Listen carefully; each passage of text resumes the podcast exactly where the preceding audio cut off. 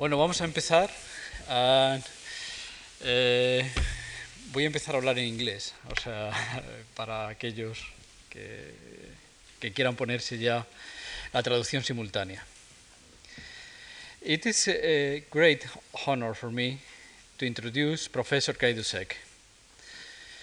Uh, by looking to the curriculum vitae of Professor Kaidusek, I found two main points. The first point is that he has almost an universal knowledge of everything. Uh, not only dot areas related with biology or medicine, but also in another unrelated areas. For example, he speaks more than 10 languages. I don't know, 10, 12, I don't know, he, he, he knows, but more than 10, including Spanish. that is important.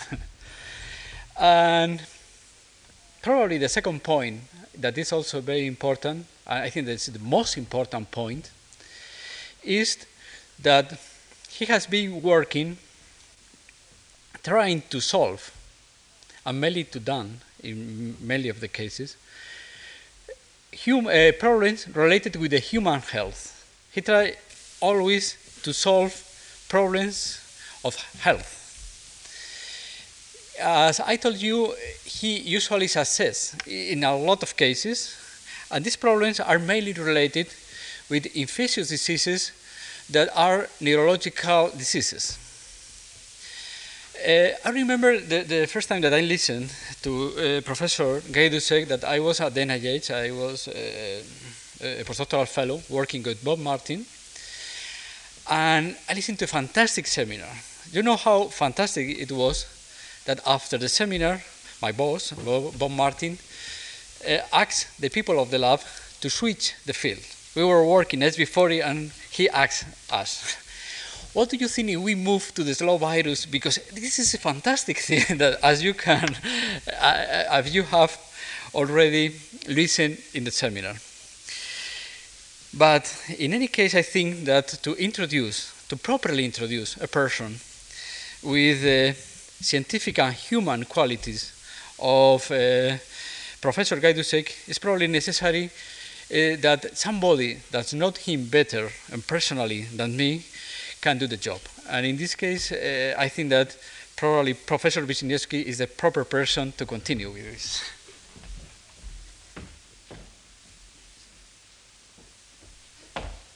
Well, Professor Wille, it's indeed, uh, ladies and gentlemen, it is with great personal pleasure and with honor that I introduce to you Professor Carleton Gajdusek, Nobel Prize laureate in physiology and medicine in 1976.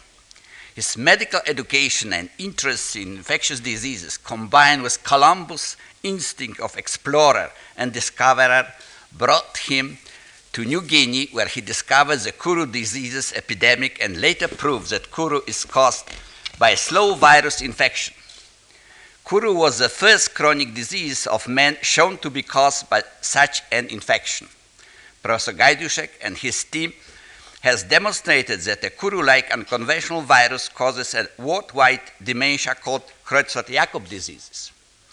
They found that these unconventional viruses appear to contain no DNA or RNA and that they constitute a new type of microbial pathogen, which was the infectious protein molecules later named, named prions. Extending his studies of these infectious to amyloid proteins, his team isolated, cloned, and localized the gene for the amyloid precursor protein of beta peptide, which starts the cascade of Alzheimer's neuropathology with dire consequences to the affected person. Dr. Gajdusek is a member of a number of national and international professional societies, including the National Academy of Sciences of the United States of America, recipients of many awards and doctoral degrees, honoris causa from many universities throughout the world. Dr. Gajdusek is indeed a polyglot. He speaks more than 10 languages, yes, including Spanish. In addition, he speaks several languages of Papua New Guinea, the Melanesian areas, and Micronesia. However, what makes Dr. Gajdusek a unique among the best brains produced by the human race is his humanitarian soul and big heart. Testimony to this is his adaptation and education of 57, I repeat, 57 New Guinean and Micronesian children. Many of these children were orphans of the victims of Kuru. Having witnessed this act of human generosity and sacrifice, I see hope for the human race in spite of what is transpiring currently in a former Yugoslavia and Angola. Ladies and gentlemen, it is a great pleasure to present to you Professor Carleton Gajdusek.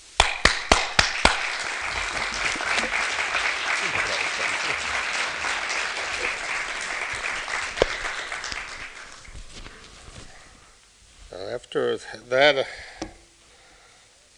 me necesita hablar en español, no, yo no puedo hablar en una cosa así científico en su lengua y yo voy tener una traducción.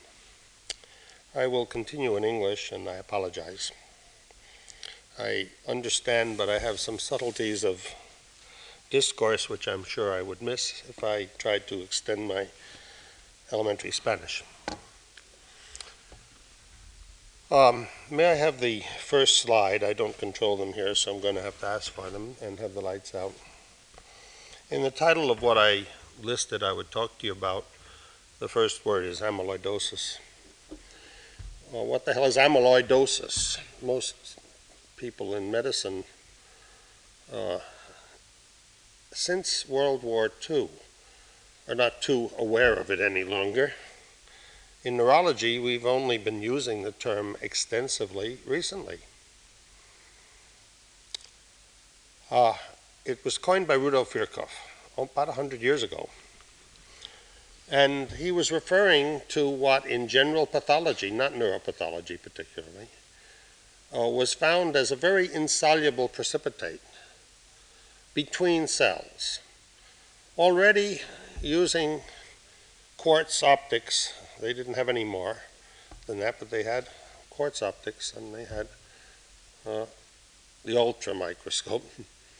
Uh, they were able to demonstrate that the tinctorial properties of these precipitates, which were sometimes around vessels, sometimes in the parenchyma of the liver, the spleen, the kidney, the retina, or uh, in the skin even, uh, were staining like starches, hence amyloid, amyl starch like. And it was over the next half a century that German and other biochemists showed that one after another of these very different amyloids that accumulated in a, many dozens of different diseases and were not closely related one to another. They all had the same tinctorial properties. Most st- stained very well with silver stains, Bielschowsky. Others stained very well with, they were PAS positive. They all stained with Congo red, and Virchow defined his amyloid around the peculiar tinctorial property of staining with Congo red, and thereafter, after this linkage with a German dye industries product, he got green blue birefringence. Next slide, please. And that green blue birefringence of the very same type of plaque is what we're talking about. Now, it's nothing new in my lifetime or anyone here to discover amyloid in the brain. Before Alzheimer's, it was recognized that Virchow stuff was there in the brain in plaques like this. That's also going on a hundred years ago. And amyloidology became a very serious issue of medicine in the 19, the first half of this century. It was Florey and penicillin in particular, and, and Waksman with streptomycin that put it to rest a bit. Because until that time, with tuberculosis rampant, fully 5% of clinical death from TB, not doubting the etiology being the Koch bacillus, is the deposition of amyloid, AA amyloid, in various organs, sufficient to cause cardiac difficulty, renal difficulty, hepatic difficulty, even blindness at times. In fact, it tell, the old AA amyloid story of previous to World War I has a lot in it we could learn today if we want to continue our session upstairs a little more in line with what the amyloidologists know about amyloid. The target organ for that AA amyloid, when the cause was all the same, the Koch's bacillus, could vary through 20 organisms, the 20 organs. It could be in the skin, it could be in the thyroid, it could be in the retina. And it killed quite often when the Koch's bacillus was no longer advancing to produce caseation in the lung. The same was true for chronic abscesses before penicillin and the sulfonamides. And a common cause of amyloidosis death was cardiac involvement or other vital organ involvement with massive amyloid de- deposition in chronic inflammatory disorders, lung abscess, osteomyelitis, retroperitoneal abscess. Those patients who had drains in them and we used to irrigate with Dakin solution in lieu of specific antibiotics. So that part of amyloidology pretty well disappeared with the decade after World War II. And we were left with the genetic amyloids and the amyloids secondary to lymphomas and multiple myeloma. And a group of doctors who completely deflated my ego when I first found it necessary to look up what was going on in Blas Frangione's field of amyloidology 20 years ago and found that these guys met every three years. Is it three years, Blas? They were already in their going on to their sixth international congress with a thousand odd people attending in amyloidology, and in their great publications they never mentioned Louis Pasteur, Robert Koch, John Enders, Max Delbruck. They didn't even seem to know that microbiology existed, let alone my generation of microbiologists.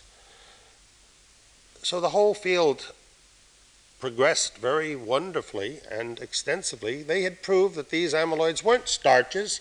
They were sometimes glycosylated, and hence they stained well with PAS. But others weren't. And, but there was a general symphony of knowledge, which, if you'll pardon me for those of my amyloidology crowd who know more about it than me who are here in the audience, I will try to synopt- make a synopsis of in three minutes. Amyloids all come from host precursor proteins. There are some specific to mam- other mammals, not man. Cows, horses have amyloidology diseases. The brain was largely left out in the 1920s, 30s, 40s, 50s, and 60s, and 70s in, in considering amyloidology. It was a systemic disease that hit everything from the endocrine organs, from the testes to, to the skin, as I've told you. But the precursor varied from insulin amyloid to the prealbumin called transthyretin, which is a transport hormone, trans, uh, a hormone transport system protein, a binding protein for thyroid hormone, for retinal binding hormone, and other compounds in the endocrine system. Well known for its function and the subject of some thousand odd papers on its endocrinological involvement. But it can configurationally change into a beta pleated structure, the cross beta pleated structure being a periodicity of the bending of the amino acid chain such that it has a regularity in crystals with a 10.7, 4.47 uh, interval on angstroms, which any crystallographer can pick up. It's the beta pleated form in that beta pleated crystalline, insoluble, and usually protease resistant form, you are not having turnover, quick, short life, physiological function. You're having an inert precipitate in all the amyloids. Admittedly, some are more soluble than others, some are heavily glycosylated. But the rule is that the precursor protein, the entire full length molecule, like in the beta microglobulin, can make the amyloid, right from the N to the C terminal. In others, and more commonly, a piece has to be chopped out, and you either have N terminal or C terminal cleavage, or both, as in the beta amyloid of aging and Alzheimer's. In Creutzfeldt-Jakob, we drop 22 amino acids at the N terminal, and the whole rest of the thing makes a infectious amyloid, with its glycosylations, which are enormously extensive intact. Next slide, please. Well, I borrowed a slide from Selkoe's group, uh, which is a rough sketch of what we're talking about in the planar bending of the amino acid chain to give a periodicity in crystallography of that sort, stacking of these flat plates, giving a fiber axis in that direction, is gives us a 10.6 angstrom spacing, and all the amyloids are pretty close to that. We talked about beta, that the statistical mechanicist working on protein structure and conformation can predict from the amino acid sequence the propensity of this molecule to form a beta pleated structure. And highly hydrophilic alpha helices in the protein don't do it very easily. New papers coming out right now are showing that you can make monolayers of even alpha chain proteins, which then go into beta structure like this when they are heated and dehydrated. But that's another story. Next slide. Now, it's from the amyloidologist of systemic amyloidology that 12 years ago we borrowed a paradigm which has so incredibly predicted what we were going to find and are finding in Alzheimer's disease, normal aging, Down syndrome, pugilistic encephalopathy, as well as in the infectious amyloidoses of mad cow disease and Scrapie and Creutzfeldt-Jakob and Kuru. I'm going to take a bit of time talking about it. I could have picked the most common amyloidosis, AA amyloid, from a serum a amyloid precursor, 104 well, what is it, 104 amino acids, I believe, in the entire length. That amyloid is the commonest, but it doesn't usually hit the brain at all. I've heard of a few cases that did. It's the one that comes down in the kidney in blackwater fever of malaria. It's the one that comes down in chronic abscesses and tuberculosis and other inflammatory conditions. And it is, in spite, when it does so, it has no mutation in the 104 amino acids. And it comes down still partly truncated. But as Frangione has told me, often differently truncated in different organs. 76 in one, in the 40s amino acids in the thyroid. So here you have an amyloid that has different organ specific truncation and organ specific targets, which are not always completely specified by the condition that sets them. Much like allergy, differently targeted.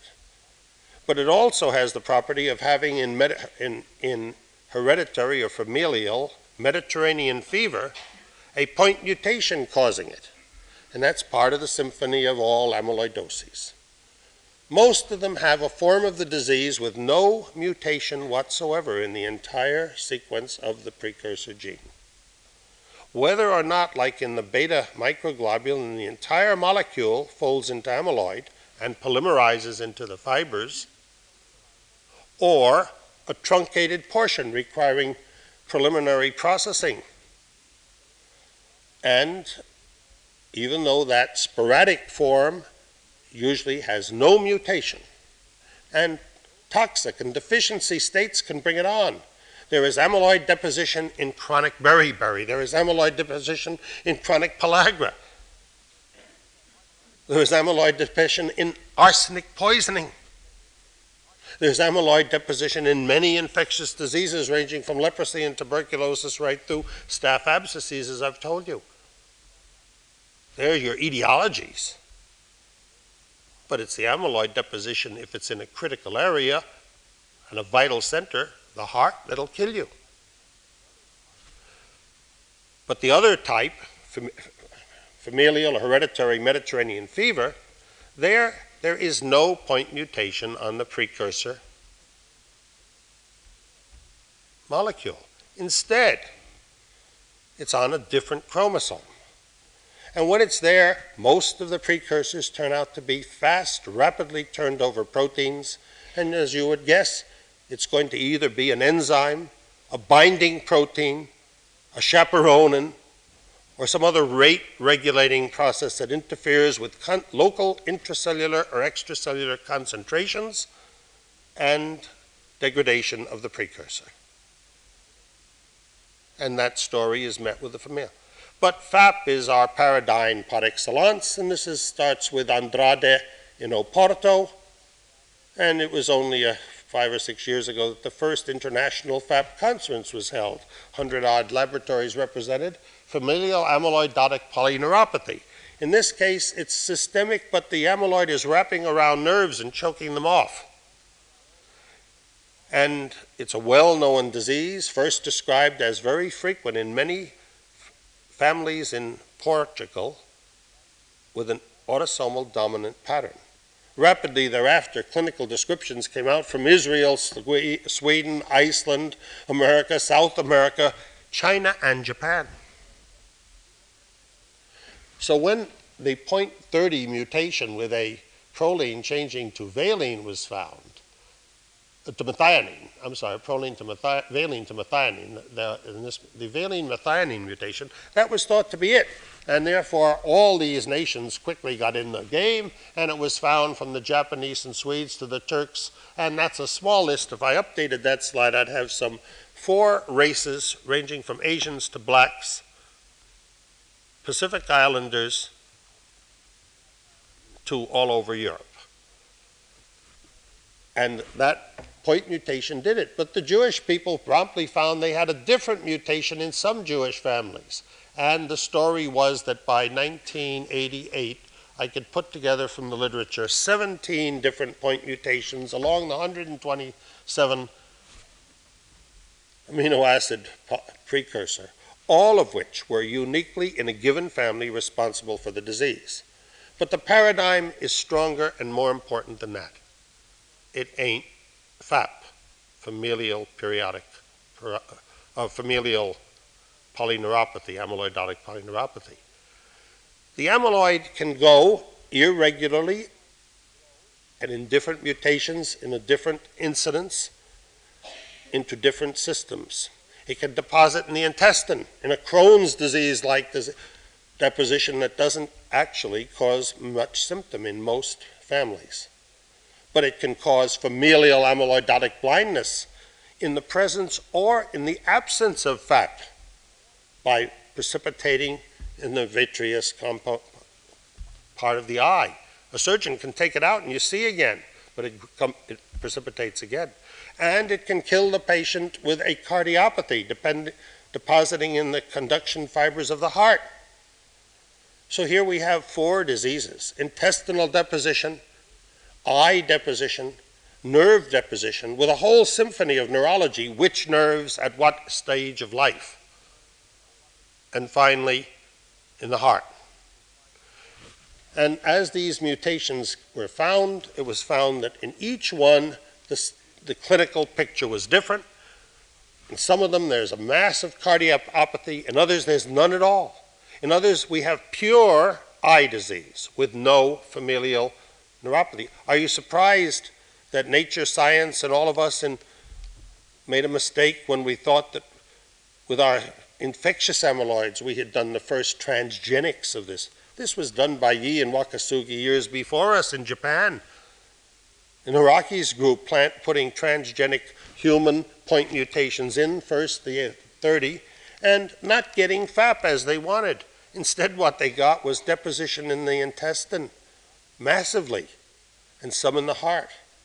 Changing the genotype, the breed of the mouse, produced a different distribution of lesions with some FAP deposition around nerve nerves.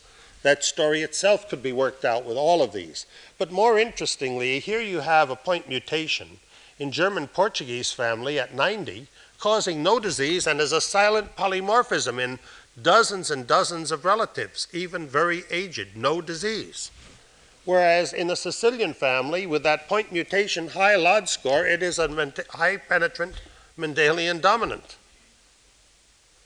Now, if I bring this up today, here you have two point, different point mutations at one locus. We're not new with 717 in our amyloid, but in the newer updated When Blas and I left the international meeting at Umeå last year, there was 30 some. Now it's over 40 point mutations known in this molecule from way down here to far up in the carboxy terminal. Now, the discouraging matter is these boys are way ahead of us. When we are able to take the full length 3, 237, 34 amino acid polypeptide or protein precursor of Creutzfeldt-Jakob and Kuru in its non-infectious form and compare its crystalline structure to its infectious form, we thought we'd be in. And we do have both purified, but they are so hydrophobic we can't get them to crystallize, and that means they belong to the 95% of interesting proteins you cannot use X-ray crystallography on. We have to rely on dichromatic spectrography, on NMR, on synchrocyclotron analysis, and all the other techniques of biophysics that are more slippery for structure of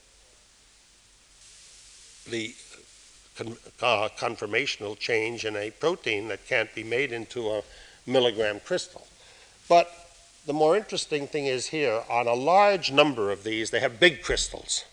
Not only have they cloned them in baculovirus systems, they can purify them from homozygotes in many cases, where you have only the mutated form, and then purify them very well and get them to crystallize. And they have complete, beautiful crystal structures of many of the forms, particularly the MET30 and it hasn't told them anything. There are bumps and alterations in the three dimensional diagram that don't make any sense. It's like looking at the topographical map of mountains of Europe. They actually can see in a few of them alterations in the binding site for thyrotin, and those are the few families that have endocrine problems. All the others don't, and the binding site looks okay. But for the prediction of amyloidology, it makes no sense, even though they've got the complete analysis at a molecular atomic level of the structure. It's like looking at a bunch of faces and saying, why do the Mongols look a little different than the Jews and the Jews a little different than the Greeks? They don't really figure it out well. Now, may I have the next slide? Well, all that's happening here is this and it happens as a spontaneous beta pleating to fi- and fibril polymerization in the purified amyloids in vitro, and you can even drive the whole 127 amine polypeptide into an amyloid by concentrating enough and having enough luck in cooking. And you can see the fibers by EM on the grid. But poly, synthetic polypeptides have been made from many of these regions of the molecule, and very short pieces make the amyloid fibers too, with or without the mutation. And the general paradigm here teaches us another thing. From the MET30 and several of the others, they have already demonstrated that in the heterozygous patient, and that's most of them, the amyloid fibers are a co-polymerization of the normal molecule plus the mutated. Quite obviously, the mutated is, is inducing the normal to fall into the beta pleated form. That can be done in vitro just as well as you see it happened, having happened in vitro. This was first noted with the insulin amyloid that has an insulin associated protein that doesn't form amyloid and is mostly alpha structure, helix structure. But in the presence of insulin amyloid, in vivo or in vitro, it amyloidizes and copolymerizes and bends into the beta pleated structure for part of its molecule. That induction is probably pretty close to the process we're trying to describe in our infectious amyloids. Some people have called that induction of configurational change. Others have twisted the language and made it into augmentation, and others have called it acceleration of amyloidology. Others have called it facilitation, and others call it instruction. It's all the same phenomenon. Stan is beginning to call it heterodimer formation, as though two molecules didn't have to touch. Next slide. Well, I'm I know many of you are not in medicine, and I apologize to my colleagues from the symposium upstairs where this background is certainly not needed. But in cells, we often have a structure called a neurofibrillary tangle, which is a big intracellular, intracytoplasmic, intraneuronal precipitate. It's been recognized for the better part of a century as a neurofibrillary tangle. Next slide. And by electron microscopy, Henry Wisniewski, who introduced me, and people in his laboratory have shown that it's largely made of paired helical filaments, amyloid fibers with a twist of a, uh, uh, and a periodicity in the twist which is quite regular, and they're usually double. In a Guamanian disease of Parkinsonism dementia, where we get these, most of them are, are double stranded without the narrowing at 80 nanometer, what is it, 80 angstrom, uh, 80 nanometer, uh, uh, uh, microns uh, interval. Whereas in the Guamanian disease, we're finding full 10% of them are triple fibers, and we've got beautiful pictures of three stranded rope instead of two. And incidentally, synthetic amyloids made from synthetic precursors have been shown to easily be driven into double stranded, triple stranded, four stranded, single stranded, and with contamination of high valence 2 and 3 valence, one part per million heavy metals, you can often make them twisted or not twisted or straightened or crooked. And at that level, you don't analyze for the contaminating thing that's interfering with the polymeric structure. Next slide. Well, here are the plaques in the brain. In an aged normal person, you can get them in, in Alzheimer's as well. They're the characteristic hallmark of the disease. In fact, if you didn't see these in an Alzheimer's demented patient at death, you wouldn't make the diagnosis. No pathologist would accept it. There's still a great argument whether the tangles are more important in determining the dementia and the symptomatology or the plaques, which are extracellular. They're loaded with neurites, dead terminal endings from, of, die, of neurons, the, pro, the processes from neurons but already we've shown that the precursor protein migrates down or is synthesized there in the terminal synaptic endings. And there, where they die, we have these massive accumulations. Next slide. The fibers there are usually straight. Paired helical filaments are not in those type of plaques. Next slide. And then the third lesion, which 10 years ago, many pathologists said they saw in an occasional Alzheimer's disease. There are now pathologists who are using specific epitopic serid to bring out the amyloid, and they're finding it in 80 or 90 percent of their Alzheimer's around the vascular walls of cerebral vessels. So it's forming in three places. Now, the amyloid in the intracellular tangles has a precursor, which is a protein called microtubule associated protein MAP tau, the Greek letter tau. And that can form the beta pleated structure more easily when it's phosphorylated. And in the, it actually seems to be the major constituent of the paired helical filaments. When those filaments are released by a dying cell on the outside, it's usually found to be surrounded also with beta amyloid made from the APP, the amyloid, brain amyloid or normal brain amyloid precursor protein, the one that makes up most of these ta- of this coat, all of this coat, and most of the uh, of the amyloid in those tangles. But it's no surprise to any amyloidologist to learn that we're finding the beta amyloid in the infectious amyloid plaques of Creutzfeldt-Jakob disease, Gerstmann-Streuzer disease in mouse and man. Because they long ago have found that rarely are there amyloid deposits fully pure. And even in vitro, one amyloid is a good heteronucleant for the production of other amyloids.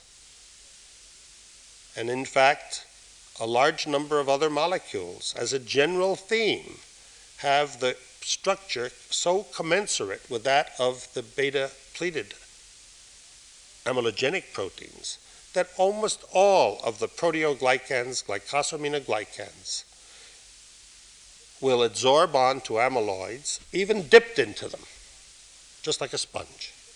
You can't wash it off. But if they're formed in the presence of even minute concentrations of those matrix proteins, they copolymerize with every amyloid that's been made in their presence, and many have. And therefore, it's no surprise that we're finding the tangles, the plaques of aging, Alzheimer's, and Creutzfeldt-Jakob disease heavily decorated with the epitopes of the glycosaminoglycans, dextrin sulfate, heparin sulfate. Next slide.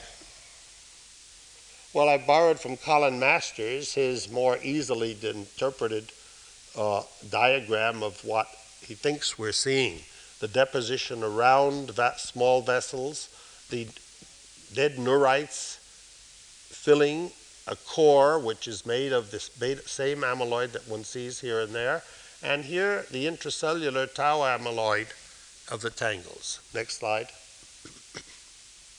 I've, next slide, I've shown you that already. I'm not going to further discuss it. Uh, it was George Glenner who first published the N terminal sequence of amyloid that was not from the brain. He stripped the meninges off the brain, and as a good neuropathologist, knew that the vascular amyloid followed from the cerebral cortex out into the meninges. And by stripping it off the brain, he already knew he wouldn't be contaminated with neurofibrillary tangle or plaque amyloid. And it was only this that George sequenced the non cerebrovascular amyloid, which people say it was. No, it was meningeal vascular amyloid. It was Colin Masters working when he left seven, nine years in my lab and joined Conrad Bayreuther, who was here then in Köln. With Bayreuther and the group, they resequenced this vascular amyloid, but this time from the cortical tissue itself and they found the same N-terminal sequence. They got in amyloid plaque cores, and in, they found it also in their purified neurofibrillary tangles. That's caused a big argument I'm not going to get into now. Of course, the neurofibrillary tangles were purified by two methods, their own and Selko's, and dead cells releasing the tau amyloid are regularly found to have beta amyloid in those deposits whether that's induction of the diffuse amyloid precursor in the, in the parenchyma of the brain, or whether it's independent formation of it, we're not sure. Next slide. Well, this rough slide is simply showing this is now a completely sequenced protein. We program for it and specify it on chromosome 21 on the long arm. And we know that most Alzheimer's disease, fully 80% in most parts of the world, is sporadic. Most patients don't have it in their aged brother, sister, mother, father, aunt. We've focused our attention on the familial forms. Next slide. Next slide, please. Can you hear me? The symphony that's happening here is that the APP, or the brain amyloid precursor, which is a transmembrane protein. It has a cytoplasmic domain, a small, it passes through the membrane once, and a large extracellular domain. The piece of it, the 42, 43 amino acid polypeptide, that has to be cleaved from it in order to make amyloid in fibers, that's the subunit of the polymerization, is strangely enough requires cleavage in the middle of the transmembrane region and outside the cell in the portion that sticks out, giving us a 42 or 40 and that was the first 20 amino acids I showed you in the previous slide in those various structures. Now that piece is what has to be cleaved off, and so what's happening is this 42 amino acid subunit is a result of release from the membrane and proteolytic cleavage. Most, much of our meeting upstairs tomorrow and some of it today is about how this happens and how it gets interfered with. And we're all looking for the Kneadsfoot oil that'll prevent it on the hoof. Now, once you have this polypeptide, on the grid in the laboratory, it'll form amyloid spontaneously. You do not need the energy system on a, um, phosphorylation, hydrogen, uh, high energy phosphate bonds, anything to make amyloid fibers. You just have to cook it right. Now, if you think that cooking it right is very glib, the crystallographers have an awful lot of important proteins they'd like to look at, and they just don't get them to crystallize. In every crystallographic laboratory from Oxford and Cambridge to Caltech, they have somebody who has a green thumb for growing protein crystals. So it's no accident that Schlichter and his team used NASA satellites to get rid of gravity and the convection from the rotation of the Earth to send many proteins into outer space, and a few of them actually crystallized there and have never done so on the surface of the Earth. That was how much work they wanted to do just to get rid of convection. You don't grow big crystals in a turbulent solution. And so the direction of, of, of stirring Anyone who cooks souffles and makes gelatins and gels knows this, and anyone who st- stirs the gelatin in the icebox, you either will have it liquid the next morning, and if you blow on it, shake it at the right moment, it'll change from transparent to opaque. And you can make clefts in it and everything by just hitting it the right time with the right kind of motion. So that's what we're talking about in polymerization. Now here, this happens spontaneously. We don't need any, but it's a function of turbulence and concentration. Next slide. Dmitry Goldgarber, who's worked in my laboratory and with Mike Lerman did our cloning of the cDNA from the beta amyloid, this molecule in this form, the short transmembrane form, without the Kunitz type protease, serine protease inhibitor insertions, which I'm not going to talk about here at KPI.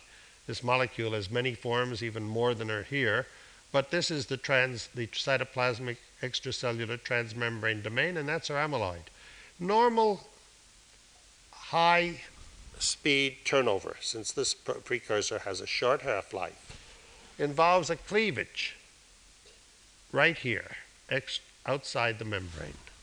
And once that cleavage occurs, you're not going to make an amyloid protein because the polypeptides on either side of it are not highly amyloidogenic. Whereas the polypeptides, even 11 amino acids long, taken from the N terminal side of this, make beautiful amyloid fibers in vitro. But not once you have that normal turnover cleavage. So it's not surprising that Blas Frangioni and his colleagues in Finland have found a point mutation and finding a second one. I think it's two, what, 690, 63, and I have to look, I'll get the numbers in there, at two positions here, which so interfere with the cleavage that this whole subunit, but at a 39 amino acid length, gets left behind in the extracellular space, and we're not sure yet whether it has to take lysosomal processing and re-ingestion into endosomes or whether it happens extracellularly. But it forms amyloid fibers and causes a fatal disease, but it is not the Alzheimer's disease. It's a hereditary cerebral hemorrhage in Iceland, uh, in, um, I'm sorry, not Icelandic, but Finnish people, Dutch people, Dutch people, in Dutch people. And these Dutch families break larger and smaller vessels and have either massive, large, or many micro or slightly larger hemorrhages, and they die of this and they do also deposit the amyloid as plaques, but not as tangles. And you don't get tau tangles in their neurons. It's not Alzheimer's. They don't get the dementia of the Alzheimer's type. So here we have the same precursor producing a second disease around cerebral vessels. But when there are mutations at this point, and these are three known mutations now that the British group and the Americans have found, the Japanese have found them as well, just inside the membrane but beyond. These mutations, in some way, prevent the normal processing, and we get classical Alzheimer's disease in those families. Next slide. In those families with these three mutations, and there are diff- three different ones, and there are many other parts of the world they've now been found. There are not many, however. They account together for only about 3% of familial Alzheimer's, and familial Alzheimer's with an autosomal dominant trait accounts for less than 20% of the Alzheimer's. In some parts of the world, 12 or 15%. Ukraine, about 25%. Japan, it may be higher. But these specific mutations, which here we have the cause, we don't have to ask what the cause is any longer. This is as specifically the cause as the, as the mutation in Huntington's disease or Tay Sachs disease.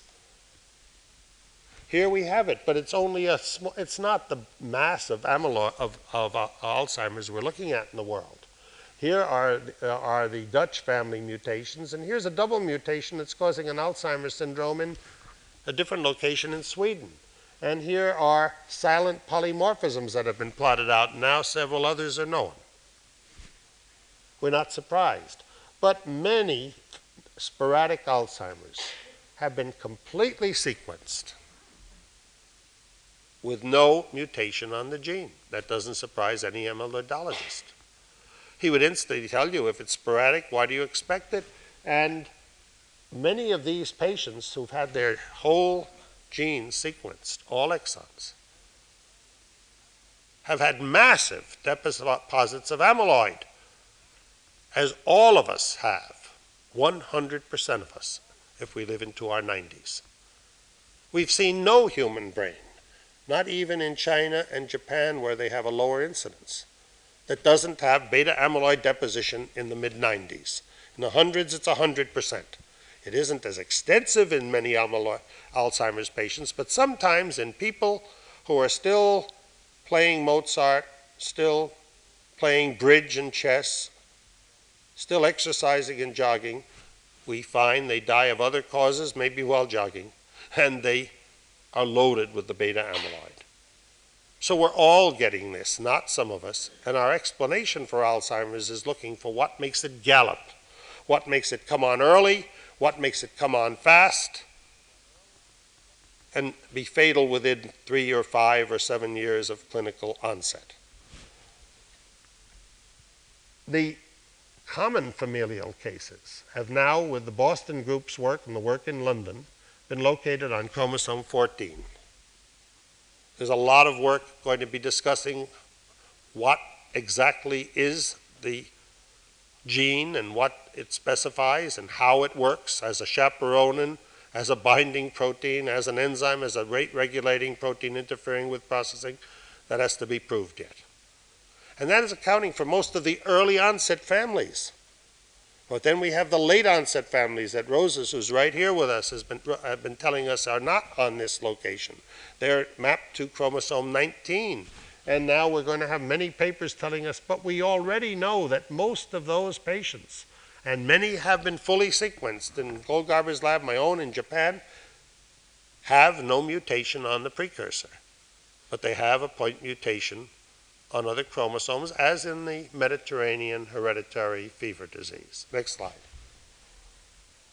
Well, I'm going to be descriptive now and race along, less chemistry. Uh, my apologies to my colleagues who a few of you here have seen most of this. Back in 1957, Klotzo sent me this group of slides, next slide, with massive plaques.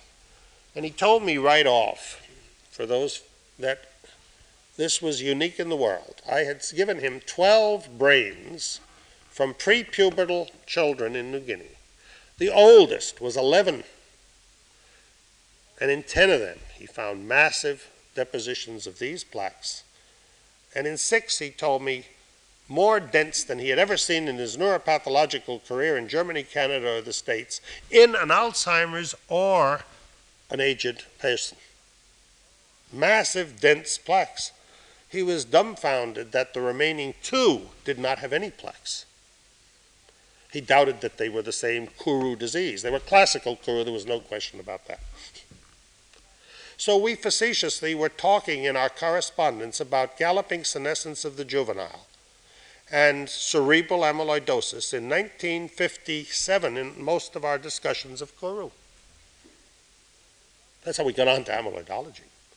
We went to adult brains, and it was about the same 80% loaded with amyloid, 20% without. So we took a half dozen of those brains without and brought them to 93 and 94 year old Oskar and Cecilia Vogt in the Neurological Institute in Neustadt in the Schwarzwald. They had the only whole brain microtome that made thin enough sections that we could do good cytological work.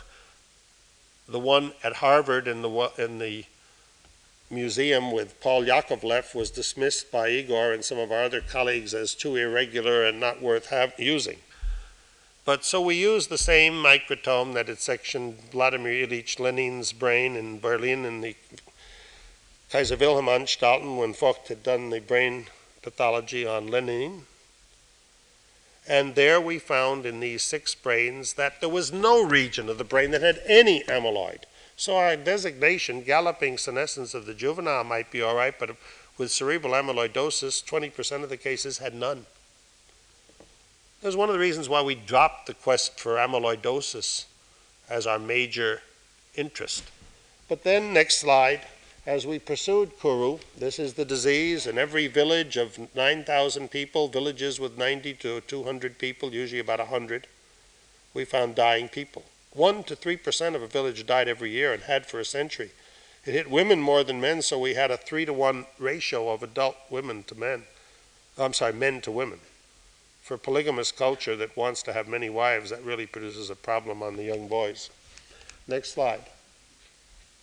And in the next slide, I'm just going right, we're through these rapidly. The, we, every one of these patients died. We didn't believe them when we first saw them. Next slide. We were able to get out of one village six people who said they were dying of hard neurology in two of them.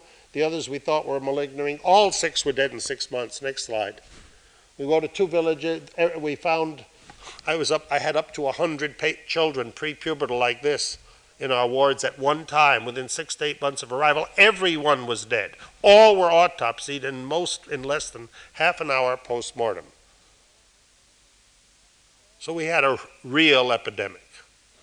These were cannibal people who, out of respect for their dead relatives, only ate their nearest relative, their wife, their son, their daughter, in lieu of crying. In fact, they in recent years simply equate it to the sacrament in a Catholic or Protestant church or to our mourning for our own dead. And they're almost appalled about these great bone altars and skulls and bones all over catacombs and in the Christian world. They wonder whether these are relatives of the Pope or relatives of the congregation, and we tell them they're not, and they say, well, why are they displayed that way? So, next slide. And so here is a group, and only this adolescent male, this boy, and this woman, this woman, had clinical hard neurological signs. Clonus, spontaneous patellar clonus, never a Babinski. We never saw one in six, 3,000 cases, but we have plenty of upper motor neuron signs other than Babinski. Next slide. And every case of the 4,000 Kuru we've seen through to death, with no exception, has died within, in under two years, 97% in under one year. And everyone is familial. There's never been a sporadic Kuru where many relatives didn't have the disease. Next slide. And we were able to keep patients with intubation, gavage feeding, gastrostomy alive much too long and the, par- and the parents eventually refused to let us do this. They brought them back to their village, and even if they were well nourished at that stage, they smothered them. They turned them over, and as soon as they were strangulating short of gavage, they refused heroic life support measures when the eyes could no longer be focused on a, visual, a fixed visual field, and ataxia was such. All patients became aphonic. But dementia was slow in arriving, more like it's much more a Gerstmann Streusler like picture. Next slide. Well, Kuru has disappeared with the cessation of opening up the Pandora's box of the head, and today we know we can get 10 to the ninth titer out of any piece of brain of a Kuru patient, We dilute it the same way we do in Max Delbruck's of phage at 10 to the ninth. And you're never in your history of the world going to dilute HIV or HTLV1 or measles 10 to the ninth and get them to be infectious. We regularly dilute kuru brain 10 to the ninth and kill 50% of the animals inoculated or more. And with concentration of the virus, we can get up to 10 to the 11th with no trouble. It's not surprising we call them viruses. Such dilutions are many orders of magnitude out of all hypersensitivity causing antigens and all toxins in the world, from aconite on up and down. And when the inoculation produces a perf- so satisfies all of Koch's postulates for an infectious etiology, it's not surprising we call these things viruses. Next slide. Well, the way Kuru disappeared from the world when the Pandora's box of the brain ceased to be opened was by cohorts. We first lost in the 1950s to 61 th- these children, all prepubertal, stopping the opening of the head, smearing of the brain tissue on the skin and mucous membranes of babies who never ate any of it. Don't, we have no evidence it had anything to do with eating. We know we can inoculate kuru into a chimp through lesions of the mucous membranes subcutaneously. Trillions of doses given daily for months have never produced the disease in the chimp orally. We're not sure that oral infection has ever been the cause. We've never said it has. It's misreading of our cannibalism story by wishful thinking in the West. But we know the children's skins were covered with this agent, which is stable in the ground, in the burial, for 10 and 5 years in soil to such a point that by PCR in one of the most sensitive labs in the world, we can't tell whether we're dealing with a mouse or a man. And the amyloid is still there in full titer after five years in a rainforest. We've done that already and published it. But you see, the first we lost the disease in the 10 year olds, people under 10. So by 1950, by 1967, we had no disease anymore in prepubertal children. Within five years, we had lost it in adolescents. Within 10 years, in the 20 year olds. And if I bring this up to date, the six patients last year were all over 40. And we know the day of infection of every one. Next slide. This has told us there is no transplacental transmission, there is no vector in nature, there is no earthworm saving the virus in the soil. We have thousands of children born during the incubation of Kuru affected mothers. We have hundreds, now adult, who were born to mothers and some conceived by mothers in Kuru during clinical disease. None of them have ever developed Kuru. In the early days, we had a third of all children dying of Kuru. Kuru is not transplacentally transmitted. There is no natural cycle in nature. And it is entirely transmitted by the artificial, low technological mortuary practices. And there's the disappearance of childhood Kuru, adolescent Kuru. To update this slide, these two are now zero, and this is down here. Next slide. It's so much a matter of the past, the people jest about it, right in the adjacent capital city of the province at Goroka. Next slide. It was in chimpanzees, next slide, that we first transmitted. They had a vacuum cleaner pa- uh, uh, type eating, which is a negligence. When these in- animals were in, uh, studied by Carmichael from London, by Denny Brown, by Norm Geschwind, by Ray Adams, the consensus was that there's something wrong with them and probably in the head. They had no paralysis, no reflex changes. Our keepers all know they had kuru, and those of us who saw kuru knew they had kuru. They had ceased responding properly to their name. Their tone of chatter had changed when they vocalized. They had started vacuum cleaner negligence with, with no even electromyographically demonstrable neuromuscular problem. Next slide. The artist is not exaggerating. Next slide. And it was from brain material with 20 months incubation and a nine month duration before we killed the animal that we had our first cases.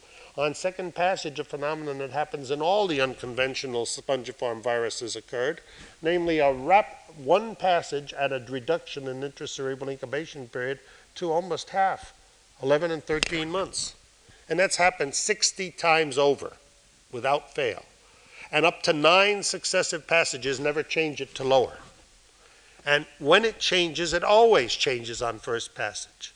We recognized already in 1964 that that was something funny in virology because Joe Gibbs, myself, and others had worked with dengue and many other viruses that require serial stepwise adaptation with selection of mutations. This has never been seen with moving into a new host with these agents. It either happens or with Creutzfeldt it doesn't happen. There's no change in the incubation period in any monkey on Creutzfeldt from the first passage to the tenth. Whereas in Kuru, it always happens with no exception. Oral route, and that's not just one that had never took. This, incidentally, is an intracerebral, intravenous, intraperitoneal, and sub-Q inoculation. And these are just plain sub-Q. But this is of spleen, liver, kidney, and lymph node pool taken without opening up the cranium. So it was not contaminated by CNS. Next slide. We later got the disease with incubation periods of almost two years in from the chimp into spider monkeys. We went into 14 other species of South American monkeys. New World monkeys work fast. Kuru and Creutzfeldt take anywhere from six on first passage to 21 years in Macacus rhesus and Cynomolgus, and we have it after 21 years in them. Scrapie into many of these monkeys takes over a dozen years. But on second passage, it's much lower. Next slide. Well, these are the diseases we're talking about, this non-Anglo-Saxon four-letter word, Creutzfeldt-Jakob disease, which has the same type of transmission. And in the early days, we only knew of two diseases of domestic animals, mink on farms that were fed scrapie-contaminated carcasses, and the sheep disease. It occasionally apply, appeared in goats, Tremblant in France, Zauberkrankheit in Germany, scrapie, I don't know what you call it here, but we've seen many cases in sheep on your border in Catalonia, Andorra, and Gaspuccio area. So I'm sure you have it in Spain. We have it in North Africa as proved and all over Italy as well. Next slide. Well, the, this is a British brain biopsy from man loaded with the spongiform change. That's why we gave it the name in the 1960s of subacute spongiform virus encephalopathy to cover the group of agents. That's what happened in all the animals as well as the natural disease. Next slide. And there's Jakob, next slide, and Creutzfeldt, who have given it the eponym, next slide. And most of the patients, all transmitted to primates, have a presenile dementia, killing them quickly. But some were very old, even when we put this slide together in the early 1970s. At present, with over 350 transmissions, we have the youngest case at 8 and the oldest 103 with isolation of the agent, transmission to animals. Next slide. The next slide, please. And here you see if you, uh, for, for duration, this is a month axis. The great majority of cases are dead in less than a year. The long duration cases, some of which have no myoclonus and cannot be clinically told from Alzheimer's in any way, are rare, and they're less than 5% of the group. Those that last after two years are less than 2% of the group. Next slide. This is the um, Balanchine, the choreographer who made the disease popular in the United States because no one had ever heard of it as their medical diagnosis until all the newspapers were filled with his death in the, uh, a few years ago from Creutzfeldt-Jakob disease. Next slide. And among the cases, there's an uncanny situation that everywhere on earth we've gone, we find about the same prevalence and incidence. With the average duration just under a year, prevalence and incidence per annum are the same. Japan never had the disease until the late 1970s. They didn't believe in the diagnosis, and the, the two students of, of Jakob who went home had seen two cases in the 1920s and no cases after that. But by pulling all their neuropathologists together and comparing notes retrospectively on all demented autopsies, they put together an incidence from the South Island to the North Island of just under one per million per annum, which already the studies in Venezuela, Colombia, Mexico, the United States, over 50 cities, South and North, Hawaii, and Russia had led us to believe we would find everywhere in the world.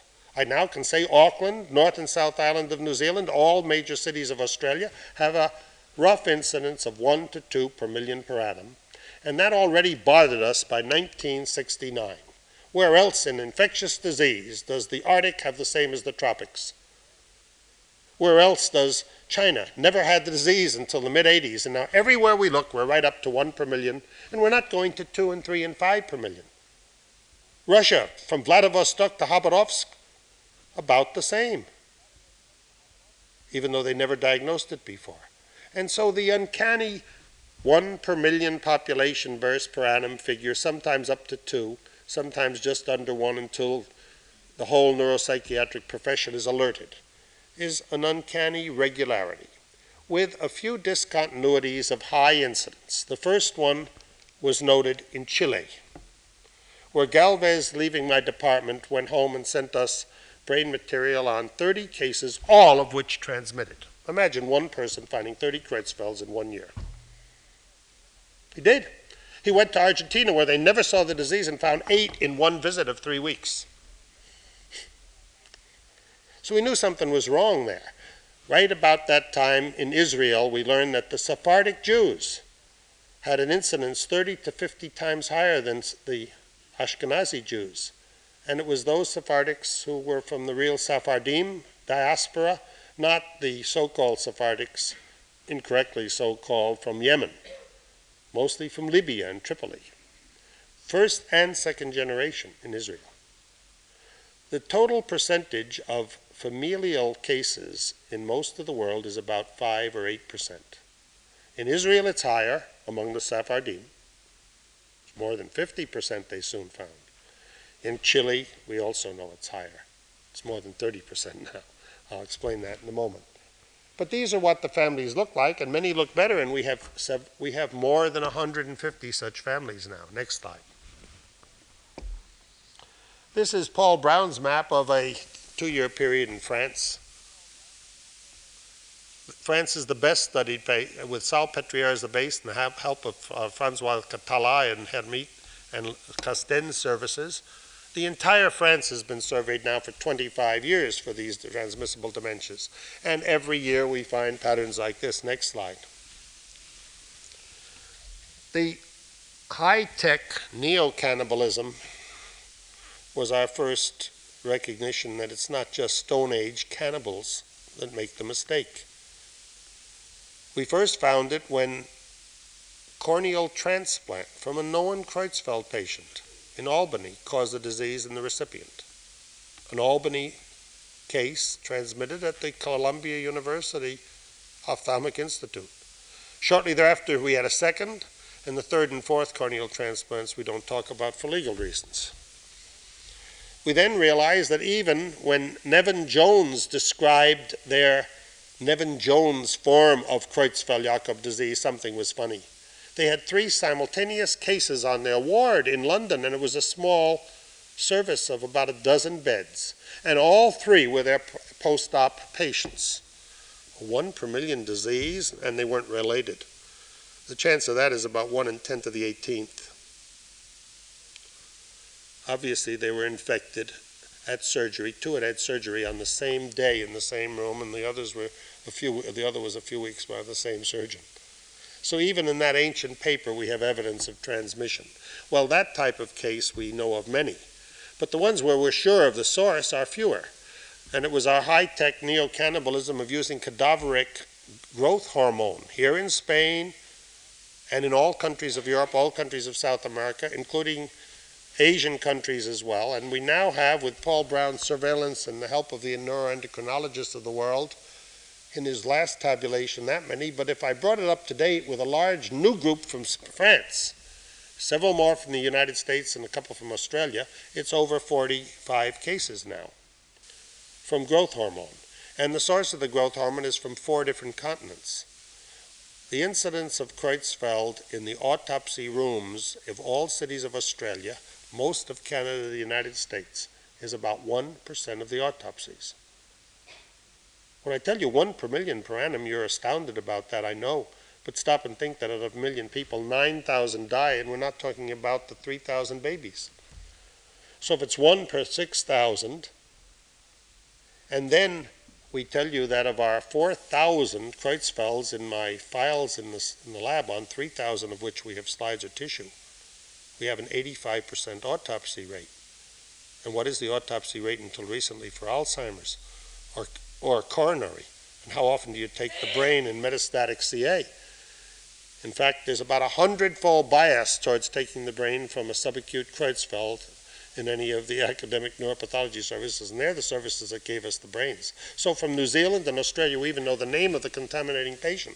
And the last growth hormone batches that NIH made for 40,000 Americans were made from 18,000 pool pituitaries.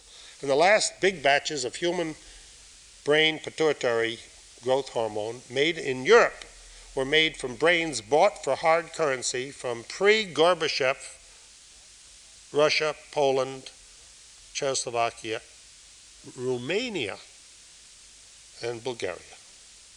Interesting? So when I tell Laforet that we know we don't use our relatives, we don't have informed consent, we don't even know where the and we inject it, we don't eat it as a sacrament. They are appalled by our high-tech neo-cannibalism. Now the Dura Meta story has gone up to seven transmissions from the two or three you've heard and seen published in Germany, in Australia, in the United States. And we don't know how many more there are. But the iatrogenic transmissions are, direct in, are directly into the central nervous system. They're not peripheral inoculation. Peripheral inoculation, even of scrapie in a sheep or goat, requires a millionfold more agent. And it's just fortuitous that there is a 10 to the sixth relative purification in the Wilhelmi method removing 10 to the ninth titer when we add it to the pituitaries to 10 to the 3.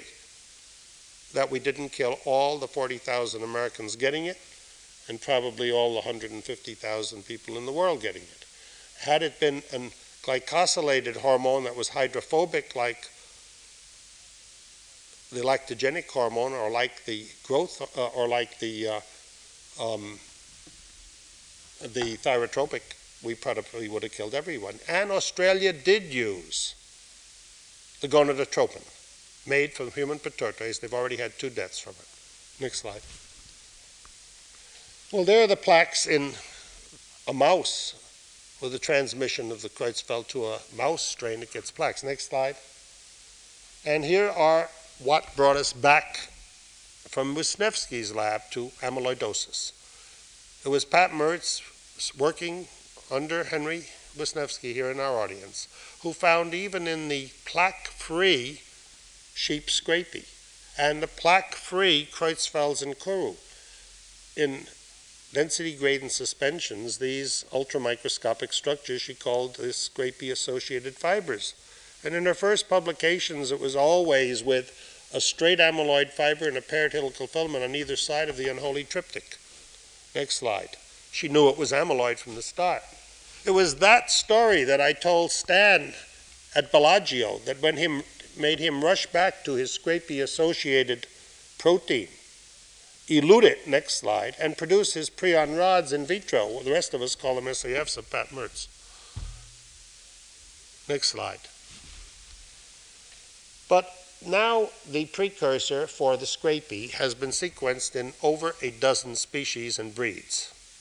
And it's one of the best preserved proteins in, in the world, with a lot from lobster and even a good portion of it in Drosophila to man, in all the mammals. And if you look at this lack of homology in many sites like here, it's only the rat that differs from man. The other, the hamster and mouse don't. And here it's only the mouse, whereas all the rest are like. So this is not all heterology. And if I add the chimpanzee and the squirrel monkey and the capuchin monkey to this, you'll find that with a chimp, there's no amino acid difference. Next slide. I borrowed this classical picture. It's not a transmembrane protein like the amyloid precursor, the beta A4 of the brain.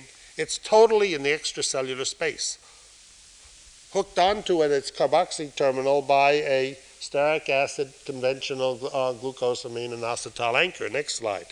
So this is all extracellular, and there's still some debate, but most of us are sure that it doesn't get out there already beta pleated, already infectious. And it can easily be removed at any point after infection and purified. And, Jim, and Jerry Schaefer and many others are now purifying. It's possible to make very pure stuff because once you've got this precursor in your protein chemistry laboratory, you can, with many proteases and all of the lipases, nucleases, amylases in the alphabet, treat your material so that you have no more antigenic macromolecules. And you have all your infectivity. You lose none of it. Can't do that with any other virus. And we end up with infectivity easily at 10 to the 8th, 10 to the 9th, and sometimes as high as 10 to the 11th. That's way beyond what we're ever going to get out of the coronaviruses. Okay. Well, next slide. When we learned that there was an epidemic of Creutzfeldt in Orava on the Slovak Hungarian, Slovak Polish border in the high Tatra, Vysoky Tatry Mountains.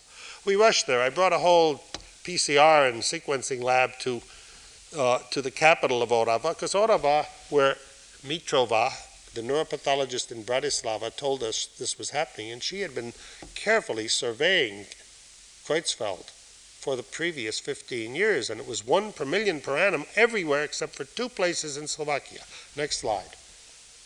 This remote area with villages of two to four to six houses, no village with as many as a thousand people.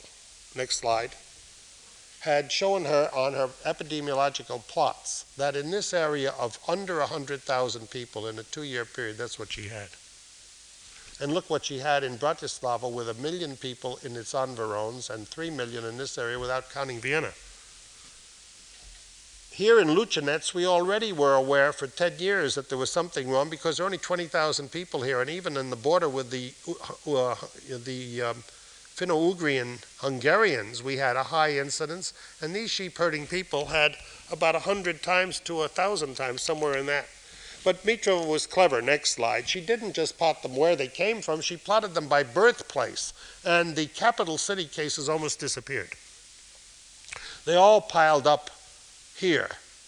And if I, I've not brought the slides, but the capital city of these 100,000 people here has 50,000. And all these cases, plotted out by village, fit into 12 villages with a total population of 7,000, bringing the incidence to 1 per 100 1,500 times that of the worldwide expected instance, and a full 100 times higher than in Israel. So there's something going on in Orava.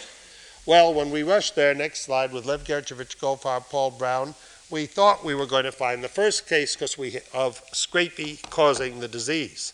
We found scrapie in their sheep. They had had it for centuries. We had a scenario in our minds of a, of a Russian doctor using a sheep brain syringe to immunize for typhus or something in the 1940s. We thought that was what we were going to find. But instead, we found not one, but the first nine patients all had this point mutation with a, a change from glutamic acid to lysine in the patients, which is a replacement here at codon 200 of adenine to guanine, and this is the normal. And we found fully 50% and just on to 50% of the first order relatives with that mutation. Next slide. But we found something more exciting. We found the fact that we had many 70 and 80 year olds with the mutations who were healthy. We found a graveyard filled with 60, 70, and 80 year old people who had died of other causes, clearly not Creutzfeldt. And this had started in the late, in the late 70s and is only a 12 to 14 year old epidemic, mounting still. So we have a lethal gene turned on. The Portuguese now are informing me that there are three genealogies where the lethal gene of the 30 has been turned off in the tropics of FAP and turned on in cold winter locations. So a whole generation is skipped in those who went to Brisbane until they go down to Tasmania, and the cousins who go down to Tasmania get the disease again. So we have environmental possibilities here, and we have found them in Orava. We wish we knew what they were. Next slide. More than that, we went through our sporadic and familial American and South American cases and found a few of the 200 codon. We were surprised to find that two of them were not Slavs. It, it was no surprise to find that three of them were right from Orava. But it was clear that they had family history into the 1880s, 1910, 1920, three generations. It was turned on when they immigrated to London, to Chicago, to Pittsburgh, or to Sydney, or to Buenos Aires. Even though back home their brothers and cousins carrying the gene did not have any disease until the 1970 generation late 70s. So that's what's exciting there.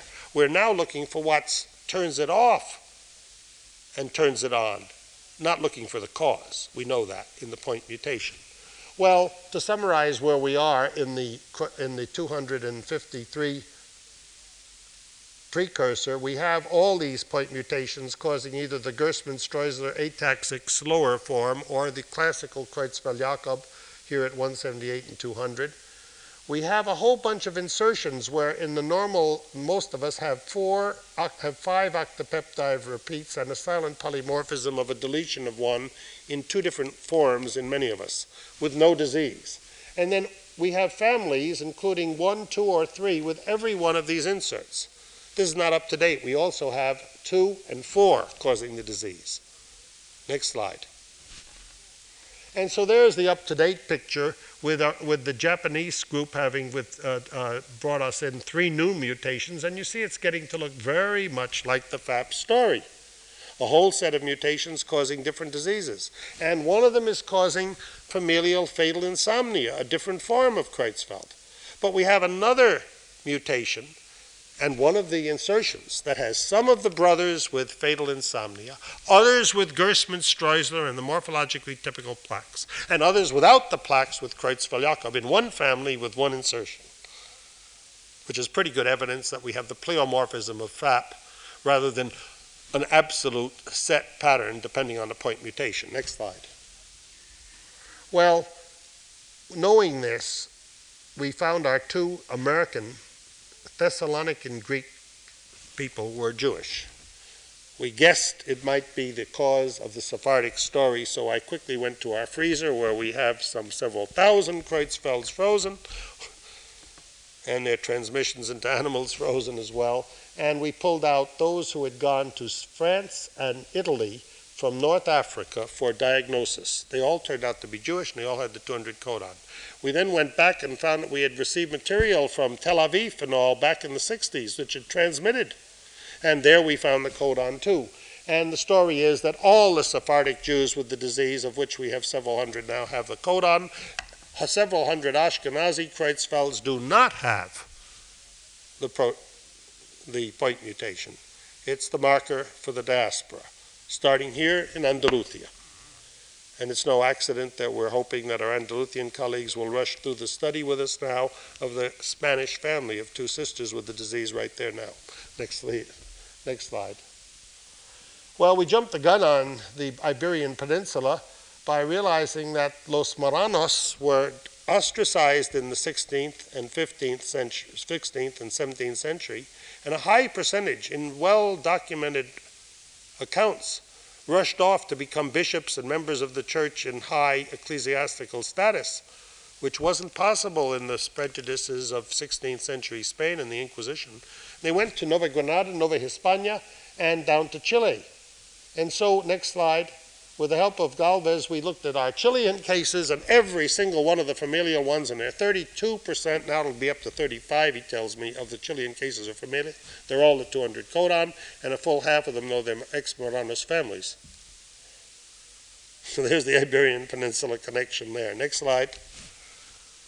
Well, these are the diseases that it's causing. No longer just Creutzfeldt, but I've left out, for, there's an old slide, familial fatal insomnia is another clinical form. And then we have not only these diseases, and of course it's in the wild mule deer and wild elk. But next slide.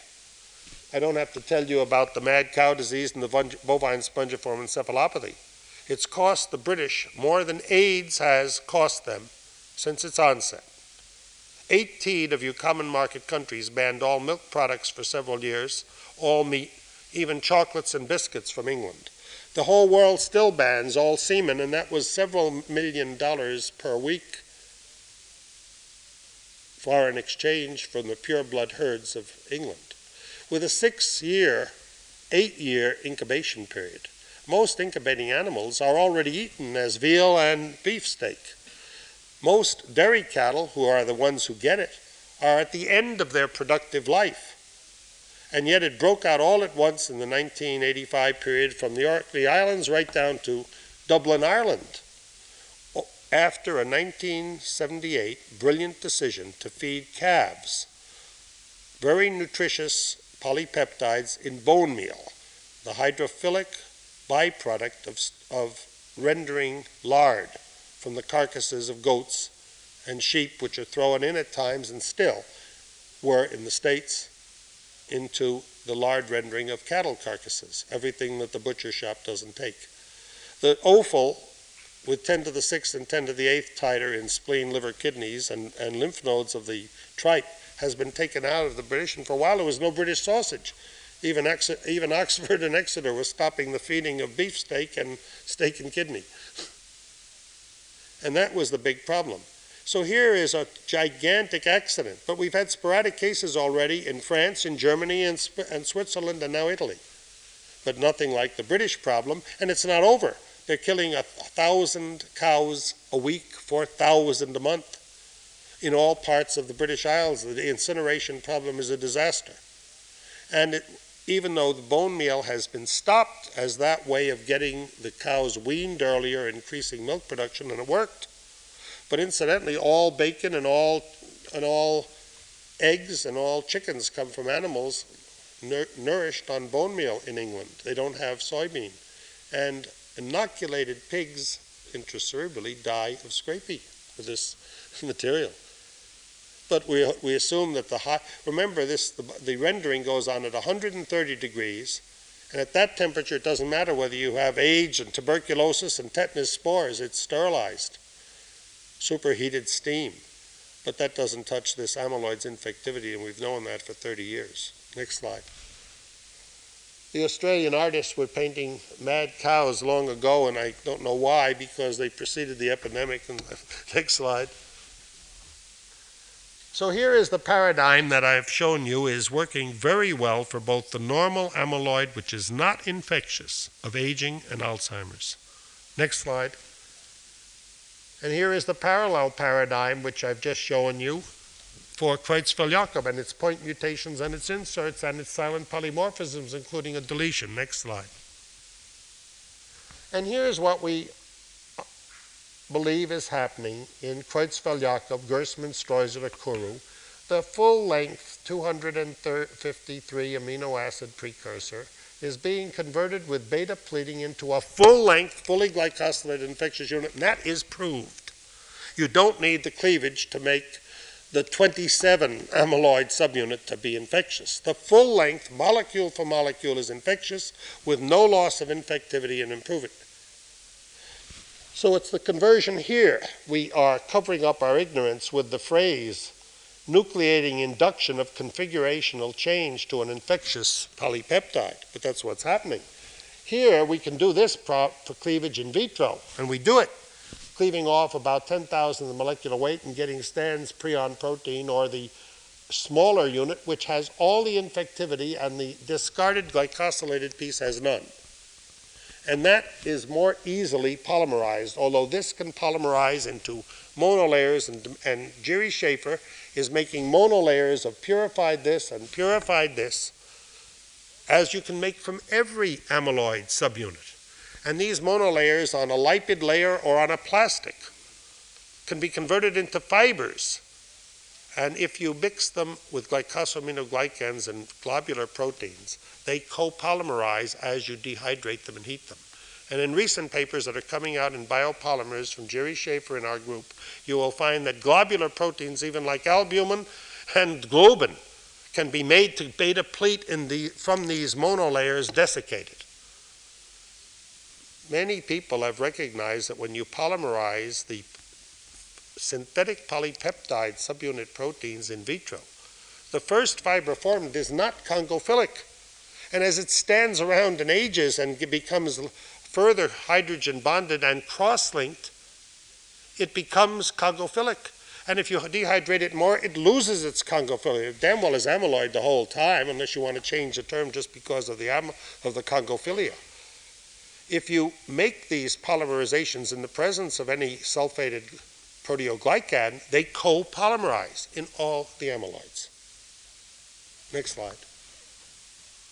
And this, that is, li- uh, the only thing missing here is three new Japanese mutations and the four, the num- four times insert. Next slide.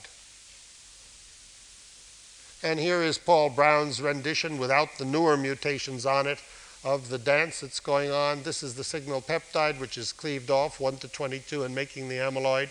There is often an C-terminal small truncation, but the whole rest of it, with its glycosylation sites, makes infectious amyloid. Next slide. And none of this is new. In the 1960s, a mod novel published by Knut Vonnegut, Cat's Cradle, dealt with the disappearance of civilization post atom bomb on Earth. It's a modern mod novel. Every university student in the country was reading it. It's translated into some 60 languages. Next page.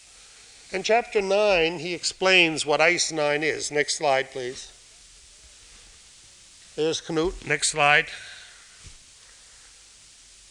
ICE 9. This ethylene diamine tartrate is no joke. It is one of the many infectious microbes that industry calls viruses, and some of them are inorganic, which have infected industry and acted like microbes. They wear gowns and masks, and they cannot evade them as, success- as successfully as we evade a hair carrying a contaminating DNA into our PCR laboratory.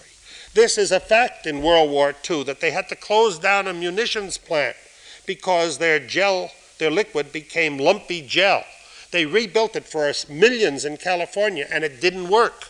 It turned out to be a heptahydrate that had never before been formed with different physical properties than the trihydrate and decahydrate that were known. And once a single atom came in in a postage stamp, the whole factory went out.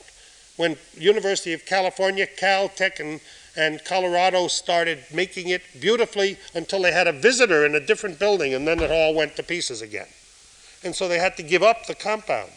Knut decided that this might happen with water, so he defined ice nine, and with a, a too deep a copulation and a too tight a kiss, you slowly crystallize at a different path. He was talking about crystallization and nucleation, and he knew what he was talking about. His father was Caltech professor of crystallography, and in geophysics as well, in the crystallography of minerals, and he was on the board studying the industrial infections of World War II and those before. So his novel preceded better thinking than most of my molecular biologists have in the field, and all the bright ideas preceded us in this novel. Next slide. Well, we, with Frangioni and Paul Brown and Lev Gershkovich, we have in New Zealand synthesized the point mutations in fairly large polypeptides as other amyloidologists have done for FAP and for insulin and many others. And both of these groups of with and without the point mutations, this is the Sephardic Jewish Slovak one. This is the Icelandic Frisian Island International one, maybe the marker for the Vikings. These two both make fibers, but not surprisingly, this polypeptide makes structurally quite different fibers than the other. And it looks quantitatively that this one makes more fibers and more dense fibers than this. The mixture even more. Next slide. And we are have, here is the sparse fibril production of the mutated polypeptide with the 200. And next slide. And here is the agglutinated great masses of thicker fibers we get out of the 178. It's been done over several times. It works this way. There is a big problem. Stalagmites, stalactites, growth of the human embryo or a tree cannot very well be described quantitatively. The more you try, the less you're going to succeed because you're dealing with a form problem that doesn't en- lend itself to, a, to algorithms. Computation is better on an analog computer than an algorithmic. And nobody will tell you with any algorithm on earth why you can tell a Greek from a Chinese, from a Jew, from a, from a, uh, from a Mongolian at sight, and so can your kids. And even recognize 20 year old still pictures in a yearbook. Face can't be defined, nor can you define crystal form that well. You're not interested in how many molecules per second when your real concern is form. Now, what we're talking about is nucleation. By definition, in any polymer chemistry school, all fibers require nucleation to start, as all snowflakes do, as all sheets of frost. And H2O makes a hell of a lot of snowflakes. And just hold out your sleeve, and some of them are spider angiomata, and some are points, and every frost pattern is different. A polymer chemist hired by the textile industry is hired to try to get the same fiber out of the same precursor. He's not worried about the problem that he can get other fibers, they get it all the time. And so when Schlichte, the same quantum chemist who was running the NASA program of crystallizing in outer space, Canaverin, concanavalin uh, C, and I think that's a bovine lactalbumin, these are the same wells, the same protein, with different nucleants, and they breed true. You'll never find the glass in the third generation. And don't tell him or anybody that these are the same forms. The thick go thick, the slow growing needles are slow. You're talking about architecture, not unit cell. Next slide. These are all the same protein growing differently. And through 30 generations, they grow like this, like stalagmites. If you don't believe it, you don't have to have a different stream for the black mushroom or the red phallic room in any cave. The time scale is in millennia instead of minutes and seconds. But the pink fallacies, when they fall over in a million or two million years, form a growing circle of small babies that follow the pattern, and the bifurcating room in green does the same. But you look among the black mushrooms with tops, and you find a pink phallus and a bifurcating green where a nucleant has trickled down after falling 100 million or 50 million years ago. That's what nucleation is about, and the word doesn't appear in the Stedman or Dorland Medical Dictionary. And I'm afraid we are dealing with nucleation phenomenon, which is the basis of the biochemistry of cuisine. And because they're all as slippery as this, that's why you have no physical chemical book on the biochemistry of cuisine. Next slide. I finish, therefore, with the Prague Museum story that took about 10 million years to grow. And all the babies have the same fringe if even with H2O and snowflakes and frost, with sulfur and its hundreds of forms, with contaminants changing the whole spectral properties of the amorphous sulfur, or the ductile or brittle sulfur, transparent or translucent. It's all S. I thank you.